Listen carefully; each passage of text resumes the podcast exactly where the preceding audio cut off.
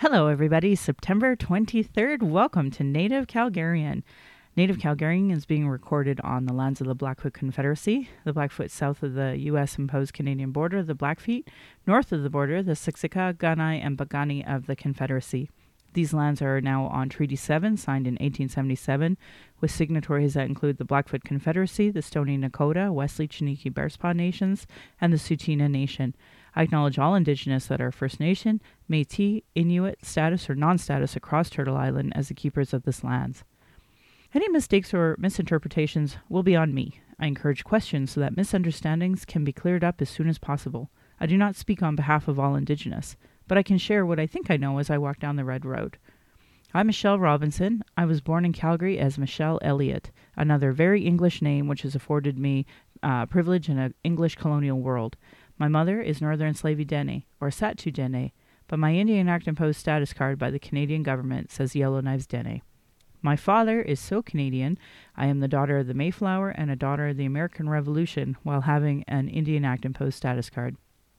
I acknowledge my Dene lineage, that I was born in Calgary, but my family is not part of the Treaty 7 signatories. My Dene lineage roots me in the land of the Hare people, also called the Great Bear Lake people in Treaty 11. I am a native to Turtle Island, and my Dene Nation is a visitor to the area of Clincho Tine Indahe in my form of Dene, meaning Many Horse Town, named after the Calgary Stampede. My spirit name is Red Thunder Woman, given in ceremony. My Patreon account is Native Calgarian, where you can pledge and support. I would like to thank Amanda, Amy, Ashley, Diana, Dustin, Joni, Judy, Julie, Kenna, Matt, Nathan, and Sharon for signing up um, last episode, I also acknowledged Barb's, who gave me a one time donation, which I really appreciated. Um, be using that for the upcoming uh, Tuesday rally.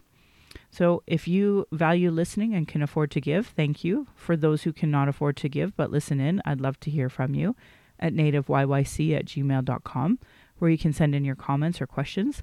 We are also now on iTunes, Google Play, and Stitcher. NativeCalgarian.com is also up. Violence is a everyday reality for myself. Uh, every Indigenous generation has faced it. This is why I started the podcast to speak freely without interruption, without tone police, without leadership shaming, without gaslighting questions, as many people don't want to hear Indigenous opinions but sure want to tell theirs. And usually by people who don't know anything about Indigenous or anything about colonialism or the constant surveillance of Indigenous people, our protests, our vigils, and our rights.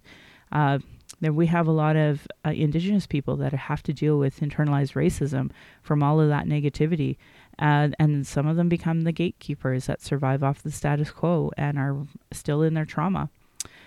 Uh, internal and external racism is an everyday reality for indigenous people and a podcast is a great way to try to heal from it so that's what i'm trying to do.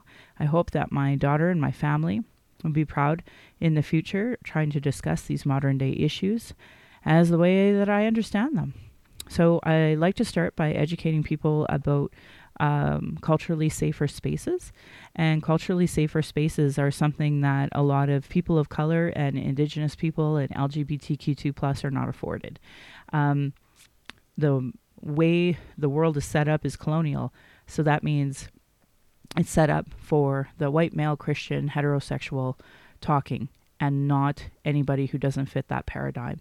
So, creating culturally safe spaces allows for more people to be at the table.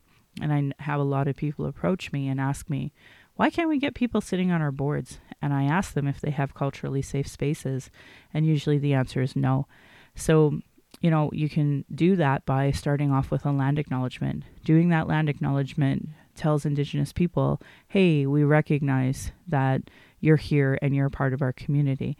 Uh, some other things that you can do is um, I, I, have some guidelines here from here to and the four that they really focus on is to do something. You can have good intentions, but it's not enough. So, those people who say that you're colorblind, that's not good enough because that doesn't say that you're welcoming and inclusive. You have to take action to make change. You have to speak out against racism, ask questions of those with more understanding of it. So there are experts who are even white on racism, and you can uh, read those books and find out more. There's allies that you can approach and create a support system for yourself to help advocate for culturally safe approaches. Take responsibility for your own learning. Read, reflect, ask questions. Don't expect this learning to come from marginalized people. Take time for self reflection. Be aware of your own assumptions and biases. Question everything you've learned about Indigenous people, Black people, LGBTQ2, or any other marginalized group. Um, take steps to actively disrupt those stereotypes. Um, ableism is a major issue. Do you have access for everybody to be able to be approached at your board? Um, do you have other methods of audio and such that people can listen in? Commit to lifelong learning. Be prepared to be uncomfortable. In fact, if you're if you are comfortable, then that is exactly why you don't have marginalized people at your table. Understanding colonialism and the legacy of racism is an ongoing and difficult task. So, um, a little bit about internalized racism. This is when a dominant group oppresses a racial group, and that continuous racism still supports the supremacy and dominance. So that's a little bit of the gatekeeping that I was speaking about. Uh, racial equitytools.org has some information on what internalized racism is. Of course, you can Google that anytime. Uh, there's inner, interpersonal, institutional, and cultural uh, forms of inter, inner, blah, inner internalized racism, which a lot of people call lateral violence. So, the do's and don'ts for bystander intervention. Um, you're going to see this. I was just reading a wonderful thread from a gentleman out in Toronto, a black gentleman talking about segregation uh, in the urban setting and, you know, some issues with gentrification and such. And, you know, I really related because um, our I'm here in Calgary our mayor Nenshi, he put out one of the first videos. He talked about the segregation that happens by realtors, and uh, I see it as an Indigenous person, obviously in a more historical context where we've been segregated out of communities. Um, I also want to acknowledge the Chinese were also segregated. Um, that's the foundations of Canada. So, you know, I I really relate to that, and that's part of the reason why I ran for Ward 10 was that I really felt that uh, we don't have people at the table really addressing these issues of urban planning, yet we're constantly approving new commi- uh, communities, but you know they're never specific to seniors, uh, people with disabilities, single moms. You know, it, it's gated communities and concepts that uh, it's assumed people can afford. You know, six hundred, seven hundred thousand dollar homes, and I don't think we're going to be I think we're we're going to have some severe problems in the future because millennials they don't quite uh, look at the things that we had valued our older generations valued the same way.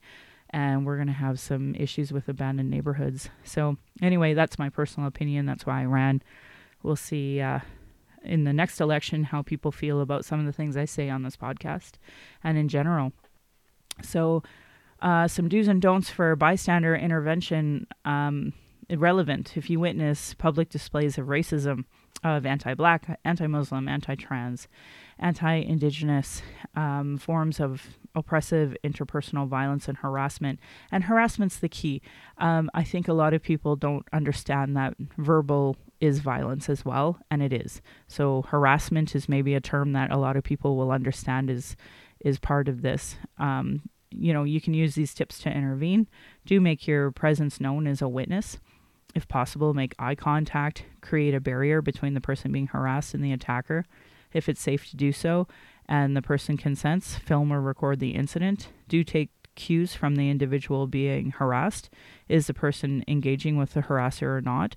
Uh, would you like me to walk over here, move to another train station? Would you like me for to move them alone? Follow their lead.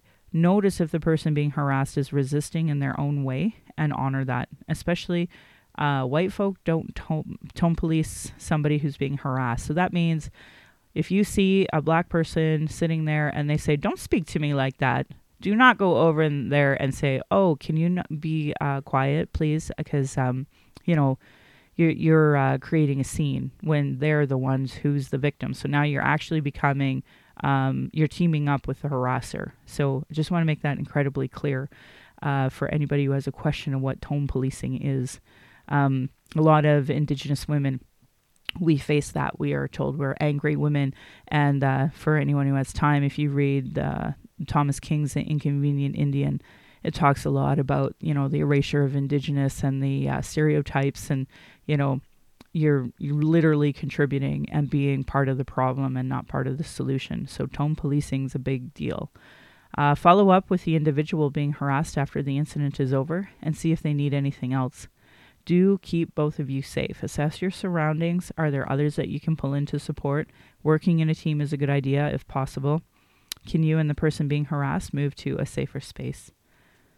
Don't call the police. For many communities experiencing harassment right now, from Arab, Muslim, Black, queer, trans, immigrant, and Indigenous, the police can actually cause a greater danger for the person being harassed. Don't escalate the situation.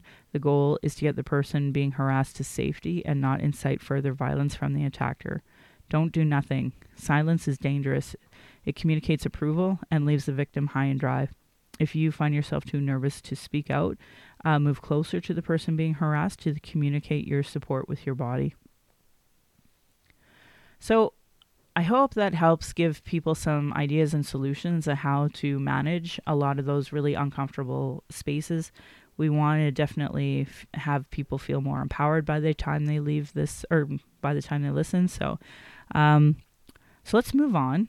I want to first of all congratulate uh, Chantal Chagnon Gray Eyes. She is the first Indigenous woman in Alberta to lead a political party. So she won the party leadership of the Green Party last night. And uh, that's pretty big news for Alberta because Alberta has so much, uh, you know, energy development happening, and it'll be good to have uh, a party that may understand. I have some personal experiences with the Green Party, so for me personally, I just know they have a lot of education to do for Indigenous education, and um, you know, understanding what that means, and all of those things I just said about safety. You know, those are things that I'm hoping we can start educating all parties on, not just the Green Party. Um, honestly, colonial parties are. Uh, my my personal opinion is colonial parties aren't always the solution. The opposite. I was uh, at a speak a speech yesterday at uh, Mount Royal University, and the keynote speaker was um, Rachel Snow, and she really breaks down colonialism. Um, she was working together with Russ Diabo to talk w- about the issues with the new nation to nation framework consultations that are happening and to try to educate our own people on, on these issues. Obviously, she's not alone. Um, you know, not a lot of people um, listen to some of the speakers on this issue, but we have people all across the country that are lawyers, that are Indigenous lawyers, talking about this. I am getting really excited for a talk that I'm going to be giving Tuesday before the Cindy Gladue rally.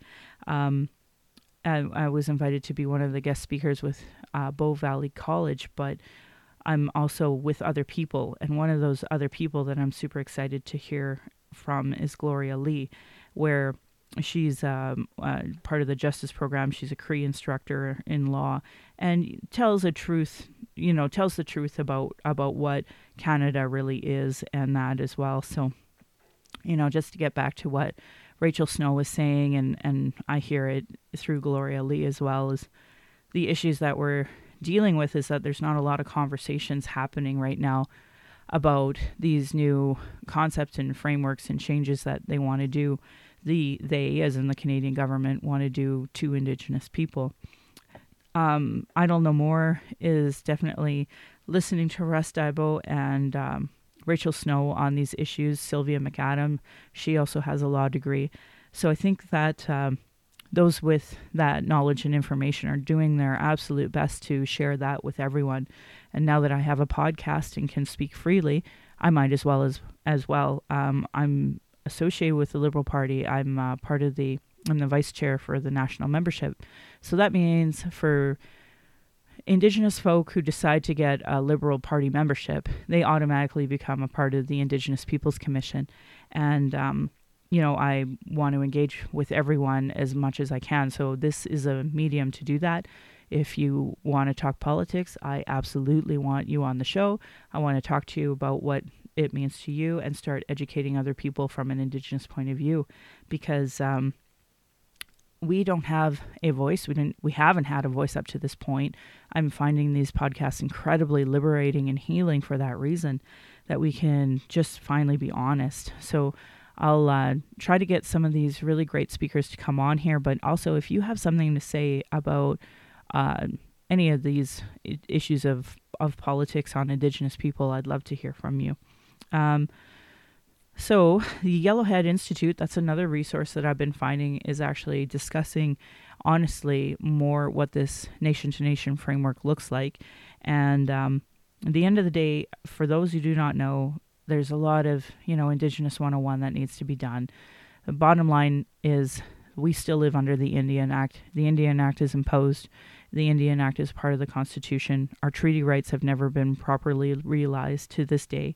And now we have a new process that wants to circumvent all of those. And uh, Rachel Snow actually said it really well that, you know, the Canadian Constitution, when it was done in uh, 1982, was really the first time ever that uh, Canada was stepping on their own two feet away from the British monarchy. And so if you think about it, Canada is actually only 35 years old. And when you put it in that type of perspective, how this Canada, Canadian construct's been forced upon these lands, that really helps you see why it is that these frameworks, these legal frameworks that some chiefs are agreeing to, actually are not in the best interest of Indigenous people. And um, we need to be having more robust conversations about that. But um, you know, for me in the party structure, I don't have that type of voice at all. Uh, my voice is literally to look at membership numbers. So you know, if I, of course, when I'm in political circles, I try to advocate for my people the best I can. But unfortunately, a lot of people don't want to hear it. We're usually in culturally unsafe environments. And, um, of course, there's lateral violence within Indigenous people as well, even within the Liberal Party. So there's so many um, factors at play. Um, I've been given wonderful opportunities to speak to people, to meet certain people, but that doesn't mean that I'm a part of an inner circle. I remember one protester, a white protester, was yelling at me, um, you know, basically saying that I am going into a back room with Justin Trudeau.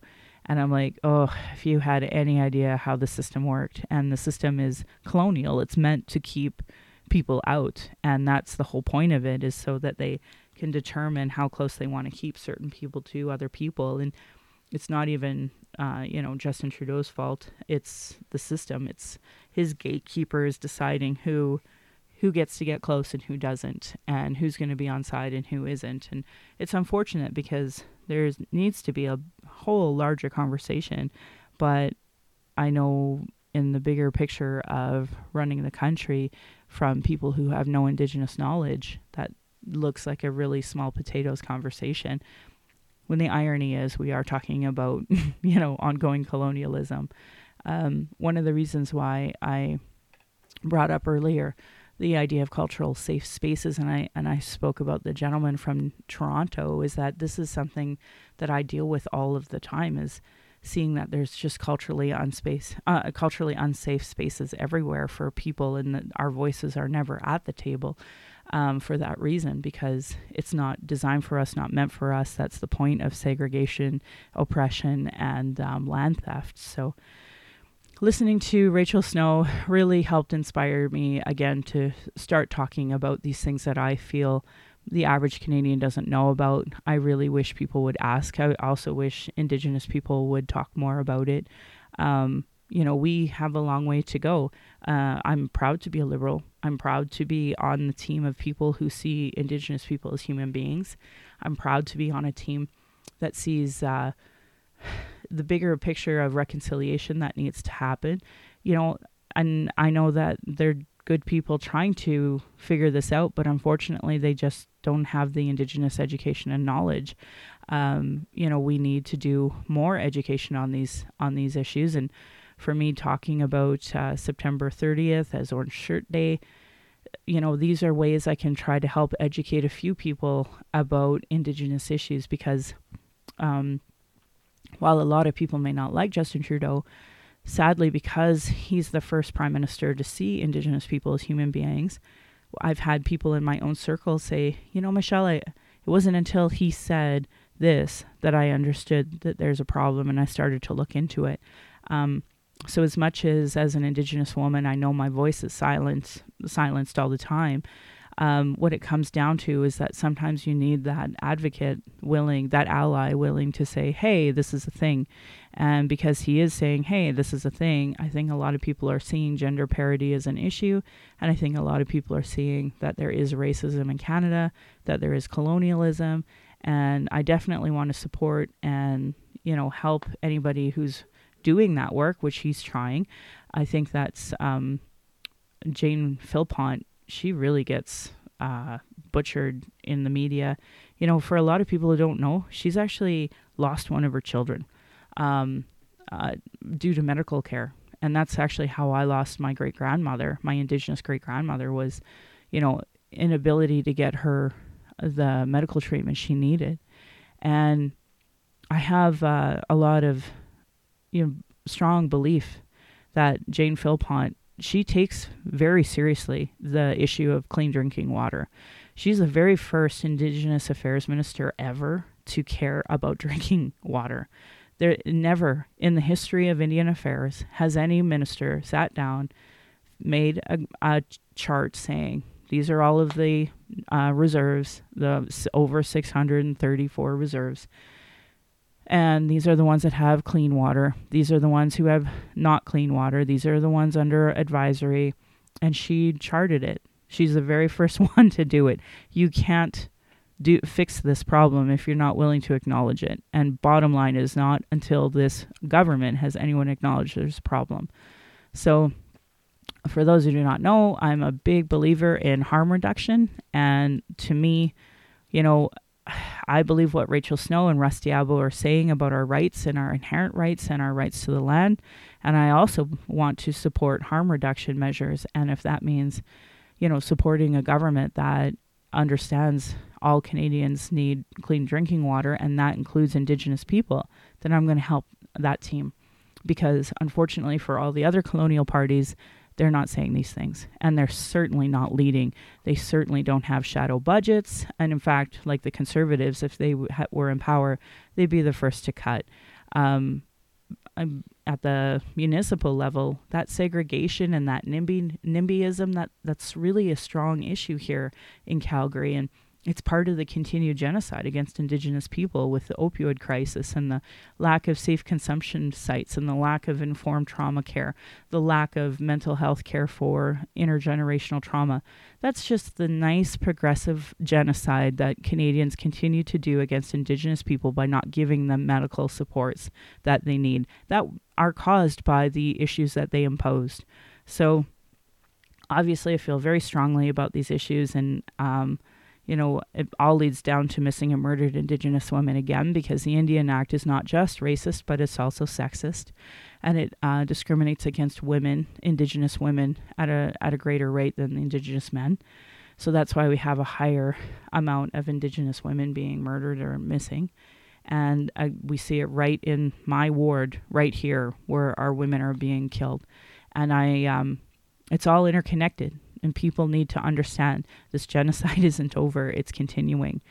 And I know um, when I talk about lateral violence and internalized racism, from my own family, I know that there's a, a real desire for me to just be quiet and fit in and be Catholic because they worked really hard in order to survive, in order to be here. And um, it's done out of love. My own father you know, sometimes wishes that he I could just forget I'm indigenous, but I can't because unfortunately I face racism every day.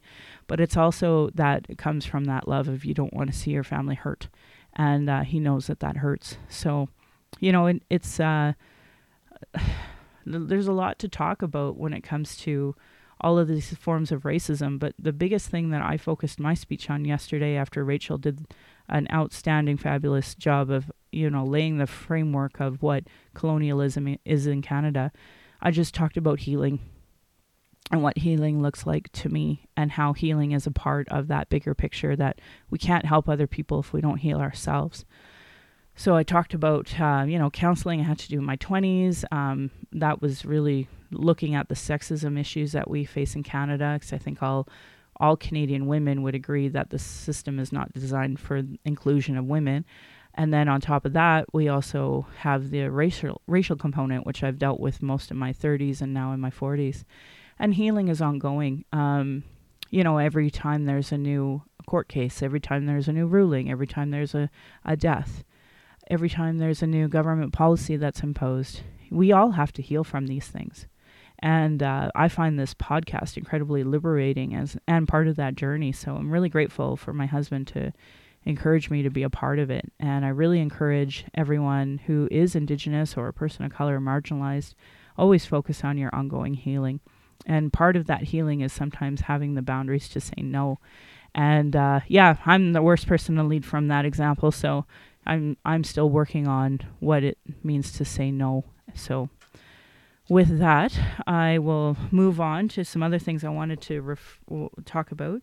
Um, so, one of the conversations that I'm coming up to is at the Bow Valley College. I'm going to talk about culturally safe spaces. So, a lot of what you already hear on this podcast talk about about racism. Um, for those who don't know, my ties to Indian Residential School is my my family attended uh, Fort Providence Sacred Heart uh, Catholic School, and I actually visited there not too long ago for a cousin's wedding, and the school is completely gone, and there's a huge, it's like a gravesite um, memorial, and it was done before the TRC, the Truth and Reconciliation Commission, calls to action, and it's still very um, whitewashed, but at least it honors the names and it has the names, and um, it's an incredible space to be in you feel it. And we were in the summer, so for those who do not know, black flies, that's a thing. And that was completely surrounding that area. So I'll always remember that and my my daughter not wanting to come out because of all the black flies. um, so uh, yeah, I'm, I'm gonna probably talk a lot about the solutions of the Truth and Reconciliation 94 calls to action the Royal Commission on Aboriginal Peoples. They have uh, 444 recommendations. The United Nations Declaration on the Rights of Indigenous People and their articles. Those are all frameworks of solutions for those willing to actually tackle that. Um, yeah, I just want to focus on the fact that we are all treaty people and that we have to learn how to work together and live together. And I'm I'm hoping that will be, you know, the big part of that conversation that comes out. Another um, panel discussion I'm going to be a part of that I'm super excited about is on Wednesday. So, this week coming up here in the city of Calgary, they're going to have a gender equality week. And there's going to be a proclamation on Monday. And Annie Gale's granddaughter is going to be present to accept it. Her name is Sheila. And um, 9.30 is when council is going to uh, get started. And that's the first thing on the agenda is to do that uh, proclamation. So if you go into City Hall, there is um, some information about Annie Gale. Annie Gale is uh, the first councillor for Calgary that was female. And um, on Wednesday, there's going to be a panel discussion at the lunch hour, and I'm I'm lucky enough to be one of the people who gets to speak because I think a lot of uh, folks are really understanding now that there's some serious issues of intersectionality and culturally safe spaces that haven't been present up until now. So I'm honored to be invited and to, to speak about it. And uh, yeah, I hope it goes well. So I think with that, we'll, you know, want to remind everybody September 30th is Orange Shirt Day. I have um, some information on on our on my uh, Facebook page about that and my Twitter, but you can Google Orange Shirt Day and find out more of the history of why that uh, relates to Indian residential schools. I'm really hoping that that is the day that um, the Prime Minister will choose to be the day of recognition, of national recognition for uh, the country of Canada. Uh, calling back my spirit. That starts October 2nd. That's uh, Joey English's family walking from uh, Piikani all the way up to Calgary October 4th, Sisters in Spirit Vigil. Tuesday is the uh, Cindy Gladue rally. I hope that you can make it. I want to thank my ancestors, my granny, my mom, of, of what strength looks like through their example. I want to thank my dad for teaching me to be blunt and strong, my stepmom for showing me what proud culture is through her Austrian family and teaching me to be a proud Calgarian. it's through her. I'm a second generation proud Calgarian. I want to thank my husband Darcy for producing and ed- editing this show on top of being my husband, my childhood friend, the father of our child, and supporting me down the red road. He's witnessed decades of racism and sexism that I've experienced. Um, our child, who we're blessed to learn from daily, and I'm honored she chose us. She gives me daily accountability to be a stronger, better person. And I'm going to do a mommy brag and say that right after we're done this, we're going to the Bi uh, Visibility Day to acknowledge all of the uh, people who are bisexual and don't get recognition for that. And she's been asked to be on the panel and asked to uh, do the land acknowledgement. So I'm super proud of her. Uh, the Patreon account is Native Calgarian, where you can pledge and support. Thank you to the previous donors who have already showed their support. If you value listening and can afford to give, thank you. But those who cannot afford to give but listen in, I'd love to hear from you at nativeyyc at gmail.com. Send in your comments and questions, and we're on iTunes, Google Play, Stitcher, and nativecalgarian.com. So thank you for listening.